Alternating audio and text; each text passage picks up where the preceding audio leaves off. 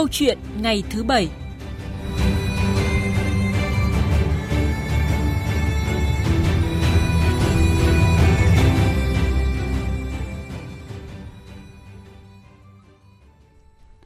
quý vị, thưa các bạn, cả nước đang trong những ngày cao điểm của tháng công nhân, hướng về công nhân với nhiều hoạt động thiết thực, hỗ trợ các công nhân lao động nghèo có hoàn cảnh khó khăn.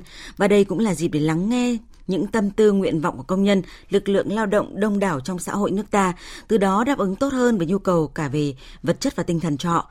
Nhưng thực tế cho thấy nhiều khu công nghiệp, khu chế xuất đang còn thiếu vắng các khu vui chơi, giải trí, văn hóa thể thao cho công nhân, khiến cho đời sống văn hóa của lực lượng lao động chính của xã hội còn nghèo nàn. Gỡ nút thắt đời sống văn hóa cho công nhân ở khu công nghiệp là chủ đề của câu chuyện ngày thứ Bảy hôm nay, và vị khách mời trực tiếp của chúng tôi là ông Vũ Mạnh Tiêm, Phó trưởng Ban Tuyên giáo Tổng Liên đoàn Lao động Việt Nam. Quý vị và các bạn quan tâm tới nội dung này có thể gọi điện chia sẻ quan điểm của mình với vị khách mời qua số máy 0243 934 9183 hoặc là 0243 934 1040. Xin nhắc lại hai số máy điện thoại của chương trình là 0243 934 9183 hoặc là 0243 934 1040. Bây giờ thì xin mời biên tập viên Thanh Trường và vị khách mời. Cảm ơn chị Điệp. Kính chào quý vị và các bạn. Xin chào và cảm ơn ông Vũ Mạnh Tiêm đã nhận lời tham gia chương trình cùng chúng tôi. Vâng, xin chào khán giả của VTV. Trước khi đi vào chủ đề chính là gỡ nút thắt đời sống văn hóa công nhân ở các khu công nghiệp thì chúng tôi rất là muốn ông chia sẻ về một số kết quả đáng chú ý trong tháng công nhân đang diễn ra cho đến thời điểm này. Vâng, có thể nói là tại thời điểm này đang là cái thời điểm cao điểm của cái tháng công nhân 2022. Năm nay thì tháng công nhân với một cái chủ đề là công nhân Việt Nam tiên phong, sáng tạo, trách nhiệm, an toàn và thích ứng. Thì như chúng ta đã biết, qua hơn 2 năm đại dịch Covid-19 đã ảnh hưởng rất là nhiều đến đời sống và việc làm của đội ngũ công nhân, đặc biệt là công nhân ở các khu công nghiệp. Do đó mà Tổng Liên đoàn cũng có rất nhiều các cái hoạt động và chỉ đạo từ rất sớm để các cấp công đoàn chăm lo cho công nhân nhân dịp tháng công nhân. Trong đó đặc biệt là các cái nguồn lực để chăm lo cho công nhân, ví dụ như là trao quà, rồi hỗ trợ công nhân khó khăn, rồi công nhân bị tai nạn lao động hoặc là bệnh nghề nghiệp. Bên cạnh đó thì cũng tổ chức các cái hoạt động như là tôn vinh khen thưởng những công nhân có thành tích trong bắt đầu vượt khó để phát triển những cái sáng kiến sáng tạo của công nhân trong những năm vừa qua, và đặc biệt là trong cái đợt dịch vừa rồi. Và cũng có nhiều những cái hoạt động ví dụ như trao sổ tiết kiệm, rồi mái ấm công đoàn để động viên công nhân, đặc biệt là công nhân có những hoàn cảnh khó khăn. Bên cạnh đó thì các cấp công đoàn cũng tổ chức rất nhiều các cái hoạt động, ví dụ như các cái gian hàng thiết yếu để phục vụ công nhân ở khu công nghiệp, rồi tổ chức các cái hoạt động nho nhỏ nhưng mà ý nghĩa, ví dụ như thay dầu nhớt miễn phí, và cái sự quan tâm đến sức khỏe, ví dụ như là tổ chức khám sức khỏe định kỳ, và đặc biệt là tầm soát các cái bệnh nghề nghiệp, rồi bệnh ung thư đối với công nhân. Thì đây là rất nhiều những cái hoạt động mà có ý nghĩa trực tiếp đến công nhân. Và một cái hoạt động mà chúng tôi cũng, Tổng Liên đoàn cũng chỉ đạo và các cấp triển khai cũng rất là hiệu quả là các cái hoạt động văn hóa, văn nghệ, thể thao, các cái giải bóng đá, rồi các cái hội diễn, và cái tiếng hát của công nhân cũng được thể hiện. Cũng mong muốn để công nhân có một cái động lực mới, một cái tinh thần mới để vượt qua đại dịch, để thực hiện cái nhiệm vụ của mình. Và một vấn đề mà chúng tôi cũng chỉ đạo đó là các cái hoạt động tư vấn về chăm sóc sức khỏe, về kỹ năng sống, rồi vận động công nhân cũng như vận động nhà trọ để hỗ trợ cái tiền trọ của công nhân mà theo cái quy định của chính phủ, theo nghị quyết 08, và đặc biệt là những cái chính sách mới để công nhân sớm quay lại sản xuất, góp phần vào cái sự phục hồi phát triển kinh tế của doanh nghiệp, của địa phương cũng như của đất nước. Như vậy, như chia sẻ của ông thì những các chương trình khá là toàn diện và đều những các nội dung rất là thiết thực, gần gũi và nó liên quan trực tiếp đến hàng ngày của từng cá thể công nhân một, đúng không ạ? Trong nội dung ông vừa đề cập thì chúng tôi cũng rất là quan tâm đến cái nội dung về các cái chương trình về cái cạnh mềm, đó là văn hóa, văn nghệ, thể thao và khía cạnh tinh thần ấy. Thì ông có thể phân tích thêm là được Tổng Liên đoàn Lao động quan tâm đặc biệt là sao hơn, khi mà trong thời gian dài vừa qua là chúng ta đã trải qua dịch bệnh Covid-19, đời sống tinh thần công nhân lao động vốn đã nghèo nàn thì nó càng gặp nhiều khó khăn hơn. Đúng như thế, Tổng Liên đoàn thì có rất nhiều các cái hoạt động chỉ đạo cho các cấp công đoàn. Hai cái liên quan đến cái đại dịch thì có hai cái hoạt động, đó là đã xây dựng và chỉ đạo thực hiện một cái cuộc thi sáng tác về cái giai điệu nơi tuyến đầu. Thì cũng là một cái hành động, cái hoạt động mà của huy động các văn nghệ sĩ để sáng tác về những cái sự hy sinh đóng góp của lực lượng tuyến đầu, trong đó có công nhân, có cán bộ công đoàn, thì cũng đã thu hút được hơn 1.400 tác phẩm của gần 1.000 tác giả đã sáng tác các cái tác phẩm thì rất là ý nghĩa để động viên. Bên cạnh đó thì Tổng Liên đoàn cũng đã chỉ đạo và có những cái thích ứng, ví dụ như có cái cuộc thi về sáng tạo video clip, rồi cái cuộc thi ảnh trong công nhân để tôn vinh, để động viên họ, tức là những cái hình ảnh lao động sản xuất của công nhân các ngành nghề, ngành than, ngành xây dựng, rồi ngành y tế, là nó phản ánh được cái đời sống, các cái hoạt động thực tế của công nhân. Thì đây ghi lại những cái việc đó thì công nhân cũng rất là động viên, vừa là nguồn động viên, vừa là tôn vinh họ. Bên cạnh đó thì các cái cuộc thi để nâng cao cái đời sống văn hóa tinh thần, ví dụ như là sáng tạo các cái video clip về tập thể dục để chống mệt mỏi, chống đỡ bệnh tật, bởi vì cái vận động vừa rồi là nó tác dụng cộng với cái ăn uống nghỉ ngơi thì tác dụng phòng chống dịch rất là hiệu quả. Về mặt chủ động của trong Tổng Liên đoàn thì cũng là chỉ đạo để sắp xếp cái hệ thống nhà văn hóa của mình, hơn 50 cái hệ thống nhà văn hóa để nó hiệu quả hơn, nó thực chất hơn, nó đi vào phục vụ những cái nhu cầu của công nhân, ví dụ như vui chơi, hội nhóm, cũng như là hướng dẫn cái nghiệp vụ để học tập văn hóa thể thao của từng nhóm đối tượng của công nhân.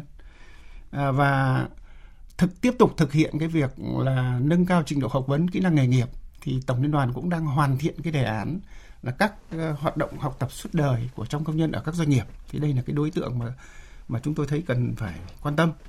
Bên cạnh đó thì Tổng Liên đoàn cũng đã phối hợp với Bộ Văn hóa Thể thao để xây dựng những cái chương trình, những nội dung cụ thể cho từng năm.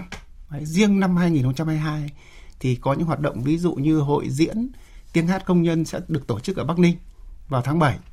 Và ngay tháng 6 tới thì giữa Tổng Liên đoàn và cũng phối hợp với Bộ Văn hóa Thể thao và Du lịch tổ chức một cái đợt tập huấn về các cái hoạt động văn hóa thể thao, đặc biệt là cái hướng dẫn tập thể dục thể thao ngay ở cơ sở cho khoảng 200 cán bộ công đoàn. Thì đây là những cái mà Tổng Liên đoàn quan tâm và chỉ đạo các cấp công đoàn để hướng đến để công nhân có được cái đời sống văn hóa tinh thần nó phù hợp và nó thích ứng hơn và nó hiệu quả hơn. Dạ vâng. Hy vọng rằng những hoạt động như ông chia sẻ được tăng dày hơn nữa ở nhiều khu công nghiệp và thực hiện quanh năm thay vì chỉ có tháng cao điểm công nhân thôi. Bởi không chỉ lo chuyện cơm áo gạo tiền đâu, mà nhiều công nhân cũng đang rất là khát các hoạt động văn hóa giải trí. Và chúng ta cùng nghe một phóng sự ngắn sau đây. Cả xóm trọ dành cho thanh niên công nhân khu công nghiệp VSIP tỉnh Bắc Ninh im ắng như bước vào chốn không người. Cả dãy 16 phòng trọ chỉ có một phòng duy nhất của chị Nguyễn Thị Nga, công nhân công ty Foster, và chị Trịnh Thị Liên, công nhân công ty Nokia là sáng đèn. Bọn em thường hay ở phòng mình hoặc là đi tới phòng bạn bè chơi. Bọn em ở đây chả có chỗ nào chơi, cứ tan ca là bọn em về. Ở đây thì em đi làm về em chỉ ở nhà ấy, chẳng hạn cũng muốn đi chơi đâu đó, nhưng mà nói chung là ở đây thì cũng ít chỗ đi chơi nên là đa phần là chỉ ở nhà. Công nhân làm việc ở khu công nghiệp VSIP tỉnh Bắc Ninh thường làm theo ca từ 6 giờ sáng đến 14 giờ chiều hoặc từ 14 giờ đến 22 giờ đêm. Trở về nhà, ai cũng nhanh vào phòng nấu nướng, tắm rửa rồi đi ngủ, lấy sức khỏe cho hôm sau đi làm. Thỉnh thoảng rỗi rãi, có muốn đi chơi cũng là kéo sang xóm trọ bên cạnh, trò chuyện với bạn bè đồng hương chốc lát, lại ai về phòng nấy, đóng cửa đi ngủ. Anh Nguyễn Minh Hải, 26 tuổi, công nhân công ty Ftech, khu công nghiệp VSIP nói. Thường về thì nghỉ ngơi thôi, thì đi chơi cũng thỉnh thoảng nữa. Bọn em cũng nghỉ ngơi là chính rồi, đi chơi cũng ít. Thỉnh thoảng đi chơi nhà anh em linh tinh thôi, bạn bè linh tinh quanh rồi, thế đó. Công nhân đi làm cả ngày mệt, được nghỉ một ngày là ngủ vùi lấy lại sức, bởi ngoài 8 giờ quy định theo luật lao động, công nhân nào cũng tăng ca, thời gian tăng ca chiếm hết thời gian nghỉ ngơi, nên rảnh lúc nào họ ngủ lúc đấy. Sau 2 năm dịch Covid-19 kéo dài, ảnh hưởng lớn đến thu nhập việc làm, những thú vui ít ỏi dạo phố cùng bạn bè uống cà phê cũng trở thành xa xỉ với những công nhân này. Công nhân về thì lu bu công việc trong nhà, không có biết được chỗ nào vui chơi, chứ không có thời gian mà đi vui chơi, không có giải trí được. Cả hai điều kiện thì chắc không có nên không có dám nghĩ tới cái đi chơi đó. Cứ đi làm xong về nhà nghỉ ngơi chứ không có đi đâu. Từ sau dịch tới nhà thì cứ ở nhà, hạn chế ra ngoài. Phóng sự vừa rồi chỉ là lá cắt nhỏ trong thực trạng chung về việc thiếu các thiết chế văn hóa công nhân ở khu công nghiệp. Trực tiếp gặp gỡ công nhân ở khắp ba miền và làm việc với nhiều doanh nghiệp, khu công nghiệp thì hẳn ông Vũ Mạnh Tiêm hiểu rõ thực tế này chứ? Có thể nói cái phóng sự vừa rồi là phản ánh rất đúng cái thực trạng hiện nay. Ở trên đất nước hình chữ S của chúng ta thì có khoảng hơn 340 cái khu công nghiệp và ở trên khoảng 48 đến 50 tỉnh. Thì hầu hết các khu công nghiệp đều tập trung, nhất là những cái địa phương ở cái trung tâm các khu công nghiệp như thành phố Hồ Chí Minh, Bình Dương, Đồng Nai hoặc ở ngoài Bắc là Hà Nội, Hải Phòng, thì hầu hết là công nhân không có nhà ở. Công nhân phải làm thêm giờ, bởi vì trong cái thực tế hiện nay ấy, công nhân mà làm 8 giờ bởi vì cái lương cơ sở để trả rất là thấp. Nếu công nhân mà làm việc 8 giờ thì chỉ có 4,5 triệu đến 4,8 triệu. Do đó công nhân buộc phải làm việc 10 giờ, 12 giờ một ngày. Và cái thời gian đó thì mới đảm bảo được họ có mức thu nhập khoảng 6 đến 6,5 triệu, mới đảm bảo được cuộc sống hiện nay. Do đó mà chính cái điều kiện đó thì họ không có điều kiện về nhà ở và họ toàn phải ở khu nhà trọ của dân họ tự lo họ xây. Và nó điều kiện thì chật chội và cũng rất là thấp. Do đó mà khi các bạn đi làm về thì hầu như là chỉ tính đến một cái bữa ăn rồi cầm cái điện thoại và ngủ là chính. Tôi đi thì rất nhiều công nhân là hầu như đóng cửa, gõ cửa ra thì đang ngủ. Còn ngay ở đó cũng không có các cái thiết chế để cho nơi các em vui chơi, nơi các em giao lưu hoặc là tổ chức các cái hoạt động ở khu đó. Do đó mà đặc biệt là những cái vấn đề thiếu về nhà trẻ, thiếu về nhà ở, thiếu những cái thiết chế mà để phục vụ văn hóa tinh thần. Đây là một thực tế hiện nay ở các khu công nghiệp, ở các địa phương ở trên cả nước. Cái việc mà thiếu chỗ vui chơi giải trí lành mạnh như vậy thì công nhân quanh năm chỉ biết làm ở công ty và về nhà trọ trong cái diện tích vài mét vuông thôi, vui đầu điện thoại hay tivi, hôm sau lại đi làm và cứ như vậy quanh năm suốt tháng mà không có chỗ vui chơi giải trí thể thao lành mạnh thì theo ông nó ảnh hưởng ra sao tới cái sức khỏe tâm thần của công nhân lao động? Đúng như vậy, tức là công nhân tự nhiên nó như một cái máy, một làm việc một cách đều đặn, cứ làm việc xong lại về nghỉ ngơi xong lại đi làm việc. Thì thực sự là cái đời sống văn hóa tinh thần nó rất là nghèo nàn. Đây là một thực tế. Họ không được tiếp cận các cái thông tin, rồi các cái phương tiện thông tin đại chúng, rồi không được các cái hoạt động vui chơi giải trí hoặc là thời gian để tái tạo cái sức lao động. Thì đây là một cái mà cả về vật chất cả tinh thần, khi đời sống đã khó khăn, cái bữa ăn của công nhân cũng đơn giản và đặc biệt là cái tinh thần thì cũng không đáp ứng được. Thì thực sự là một cái đời sống của công nhân nó tương đối là nghèo và nó thiếu. Đấy, nó khó khăn.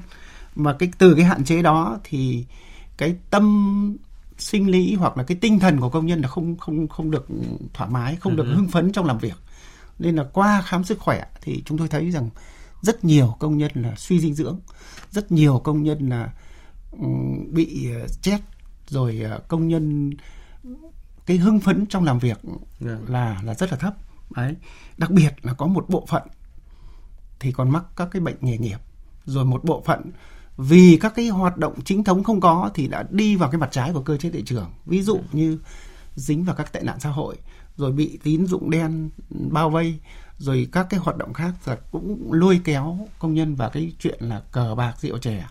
Có thể thấy rằng là cái sức đề kháng của công nhân ở khu công nghiệp là yếu, nó chưa đảm bảo. Đấy, là rất dễ bị lung lay và rất dễ bị lôi kéo. Thì như chúng ta đã biết là cái thế lực thù địch hiện nay thì tập trung vào công nhân ở khu công nghiệp là rất là lớn và có ý đồ rất là mạnh mẽ để lôi kéo, để kích động, để gây rối mọi thứ. Dạ vâng.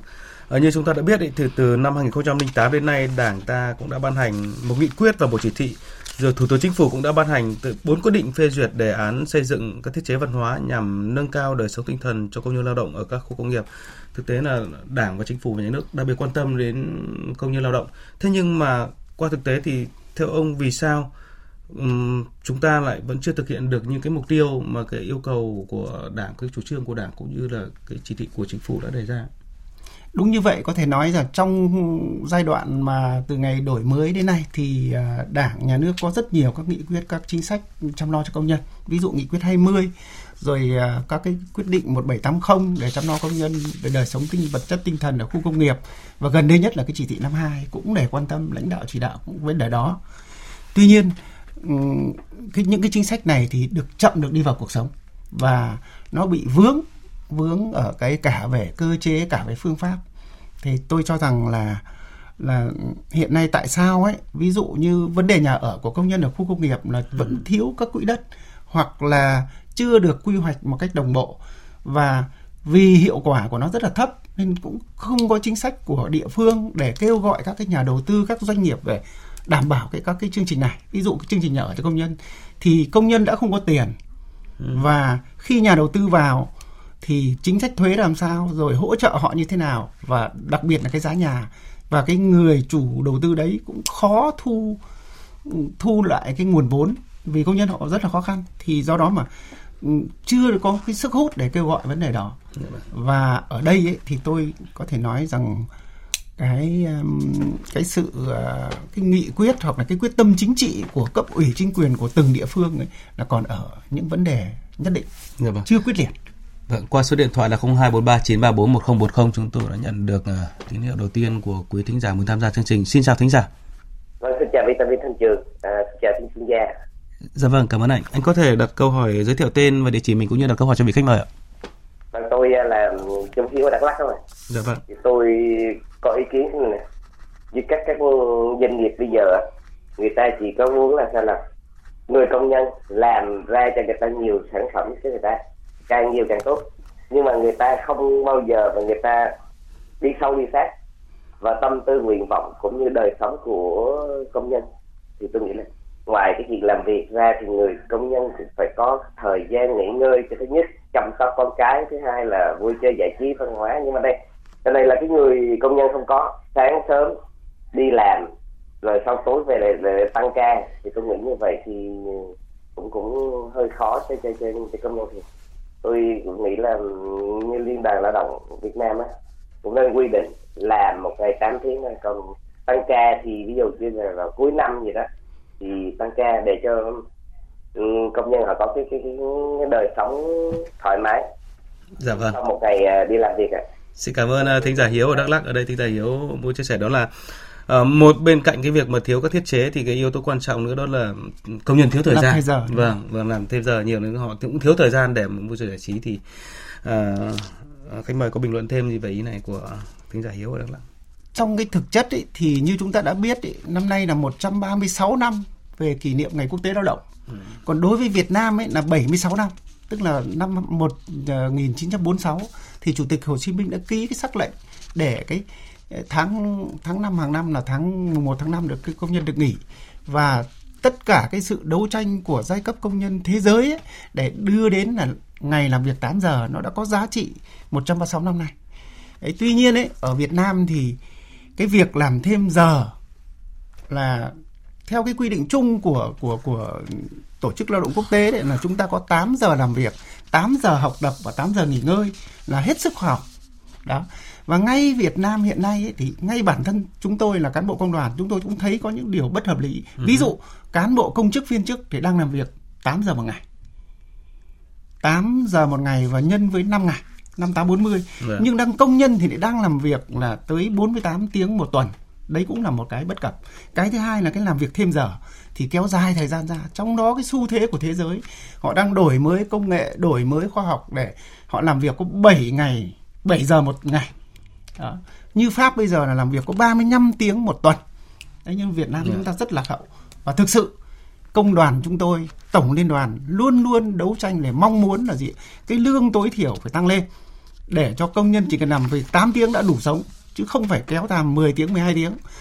Do đó mà thông qua rất nhiều các cái cuộc hội thảo hoặc là những cái kiến nghị đề xuất, kể cả kiến nghị với chính phủ, kiến nghị với quốc hội, là riêng tổ chức công đoàn là mong muốn là không làm thêm hoặc là làm thêm rất thấp, theo như cũ là 200 giờ một năm chẳng hạn.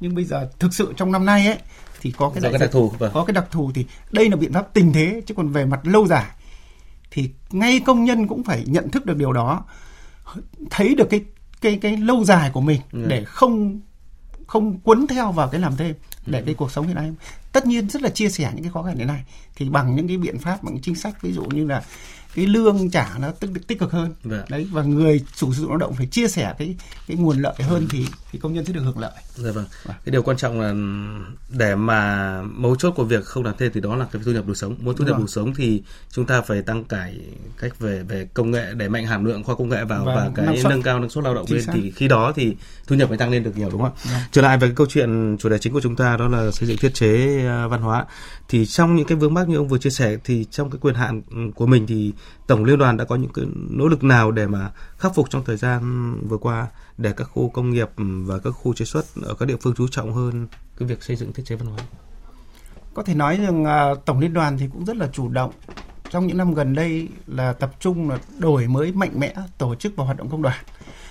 Trong 2-3 năm đổ lại đây là có các cái chủ đề mục tiêu cụ thể, trong đó ví dụ như là nâng cao cái chất lượng hoạt động của công đoàn cơ sở, vì nguyên nhân vì công đoàn cơ sở chính là nơi tiếp cận, tiếp xúc và hàng ngày giải quyết đáp công việc với đoàn viên, với công nhân, và đặc biệt là những cái tâm tư nguyện vọng của công nhân thì nó được phản ánh ở đó, thì công đoàn cơ sở phải nắm được và phải có những vấn đề phải dẫn dắt tổ chức hoạt động, rồi đối thoại, rồi xây dựng các cái thỏa ước lao động để có những cái mà chăm lo cho công nhân. Ở đây ấy, một là hệ thống công đoàn, hai là cái người sử dụng lao động phải có trách nhiệm, thì đấy là cái ý thứ nhất.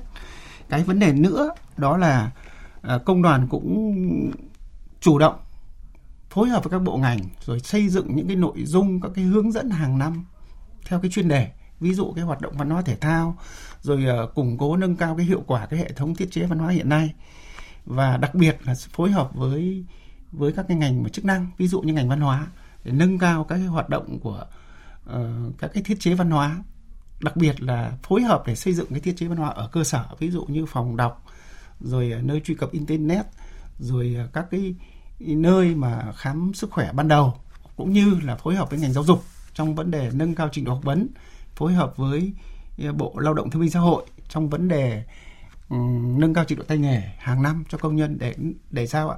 Như chúng ta vừa trao đổi ấy, công nhân muốn có thu nhập tốt thì phải có trình độ, có kỹ năng tốt, có trình độ tay nghề cao. Chứ hiện nay thì trong một thực tế thì đi khảo sát chúng tôi thấy rằng 75% công nhân mới đang ở cái trình độ tay nghề từ bậc 1 đến bậc 4. Do đó lương của các bạn nó rất là thấp. Thì muốn bậc 6, bậc 7 thì để lương độ cao thì chính là công nhân phải học tập. Đấy. Bên cạnh đó thì như tôi đã trao đổi thì có rất là nhiều những cái hoạt động từ cơ sở thông qua các cái cuộc thi để công nhân tham gia, công nhân hưởng ứng và công nhân hưởng thụ. Và một mặt mà công đoàn chúng tôi chủ động hơn ấy, đó là cái hệ thống thông tin. Đấy, ví dụ như sử dụng các cái công nghệ số trong cái cuộc thi, rồi đưa các cái hoạt động tư vấn, hướng dẫn.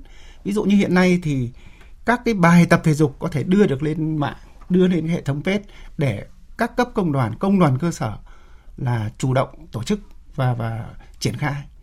Và đặc biệt đấy, cũng trong cái dịp tháng công nhân năm nay ấy, là cái dịp đúng vào ngày 29 tháng 5 và chiều chủ nhật lúc 15 giờ thì sẽ phát sóng cái chương trình là giờ thứ 9+. Đó, đây là một cái sân chơi giải trí để tôn vinh các cái nghề nghiệp tay nghề của công nhân, và cũng qua đó để công nhân hiểu là người có hiểu biết, nắm được cái kỹ thuật, có kỹ năng và rất là yêu lao động, sáng tạo trong cuộc sống. Như vậy là với quyền hạn và trách nhiệm của mình thì Tổng Liên đoàn đang có rất là nhiều cái chương trình để mà cố gắng xoay sở theo cách có thể có lợi nhất cho công nhân trong cái điều kiện có thể, đúng không ạ? Thế còn theo ông, cái việc mà thúc đẩy xây dựng các cái thiết chế văn hóa ở các khu chế xuất, khu công nghiệp thì cái vai trò và thậm chí ở đây phải đề cao cái trách nhiệm của chính quyền địa phương ra sao? Vì tôi cho rằng có lẽ đây là yếu tố mang tính quyết định nhất khi mà đẩy mạnh được các cái xây dựng được hay không các cái thiết chế văn hóa này ở cơ sở, thì là do chính quyền địa phương là chính. Khi mà chúng ta đã có chủ trương rồi, chính phủ cũng đã chủ trương trong khu công nghiệp thì là phải để ra bao nhiêu cái diện tích đất xây dựng cho nhà ở công nhân rồi các khu vui chơi giải trí, nhưng mà thực tế nó không có, nhiều khu công nghiệp không có cái điều đấy. Cái công việc này thì sẽ được khắc phục trong thời gian tới, vì Thủ tướng Chính phủ cũng đã sửa đổi cái quyết định 655 rồi, và các địa phương cũng đã xác định được cái trách nhiệm của mình, căn cứ vào cái nhu cầu và cái nguyện vọng của công nhân ở các địa phương và ở các khu công nghiệp, thì Tổng Liên đoàn cũng đã từng bước và làm việc với các địa phương. Đến nay đã có khoảng 28 tỉnh đã giới thiệu các quỹ đất sạch và đang xây dựng các cái đề án để nhanh chóng để xây dựng các cái nhà ở dành cho công nhân. Thì đây là những cái tín hiệu đáng mừng, vì đã các cái chính sách bắt đầu có thể nó đồng bộ hơn, trách nhiệm của Bộ Xây dựng đến đâu, Bộ Tài nguyên Môi trường đến đâu, của công đoàn chúng tôi ở mức độ nào, và đặc biệt là địa phương là phải cung cấp đất, rồi có những cái điều kiện cơ sở hạ tầng nhất định, và công đoàn chúng tôi thì căn cứ vào cái nhu cầu rồi thì vận động công nhân đã xác định để phối hợp để cùng xây dựng. Trong đó thì lưu ý là có một cái thiết chế công đoàn ở đó, có một cái nhà trẻ, có một cái thiết chế công đoàn ở ngay cái khu mà xây dựng thiết chế nhà ở cho công nhân ấy, để công nhân vui chơi, công nhân hội họp và có cái hoạt động công đoàn có thể được diễn ra ở cái khu nhà thiết chế đó. Vâng, như vậy là có những cái tín hiệu tích cực. Vâng, sau rất là nhiều năm mà chúng ta đã kêu gọi và thực hiện rất là nhiều chính sách nhưng mà vẫn chưa đưa vào cuộc sống trong cái việc mà xây dựng các cái thiết chế văn hóa và giáo dục, y tế cho công nhân, thì này đã có tín hiệu. Đặc biệt là như ông vừa chia sẻ đã có 28 địa phương là cam kết là dành quỹ đất. Thế còn cái việc mà chúng ta huy động các cái nhà doanh nghiệp, các đầu tư vào, thì cái cơ chế nào siêu nó ngắn gọn rồi để mà hấp dẫn được các nhà đầu tư vào xây dựng các thiết chế này? Thì chắc chắn rồi. Chúng tôi mong muốn rằng khi nhà đầu tư vào đây thì sẽ được miễn thuế và sẽ được có những hưởng lợi khi mà các cái hoạt động dịch vụ tiếp theo.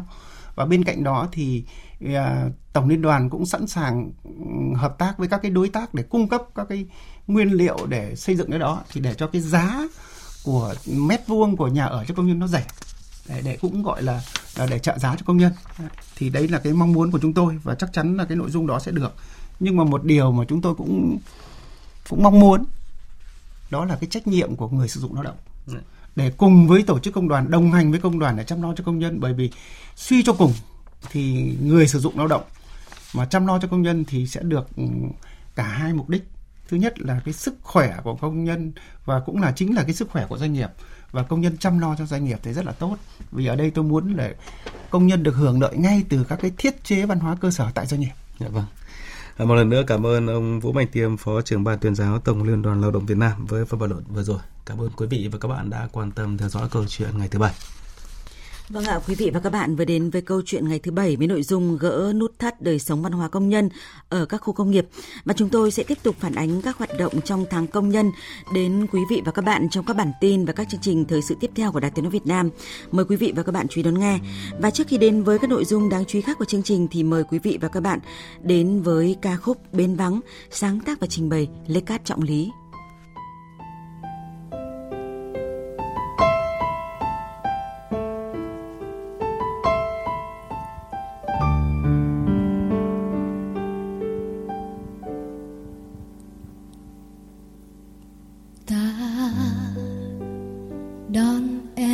Trên bến vắng, chiều hoàng hôn tắt nắng, chợt gió giăng sương phủ trắng, đầy trời mưa lũ trôi. Quán bên sông bút giá, nàng hẹn ta bên xưa, ta nghe lòng ngàn nhung nhớ, đợi chờ người em dấu yêu trong lòng ta. Gió đưa hoa về đâu, đón em nơi giang đầu. Trong tim nàng xa với cuối sông kia con thuyền thấp thoáng trôi theo đợt sóng, tới chốn chân mây vương nắng. Dù nàng lỡ dẫn bước trong phồn hoa ánh sáng, thì thuyền cũng ghé đến chỗ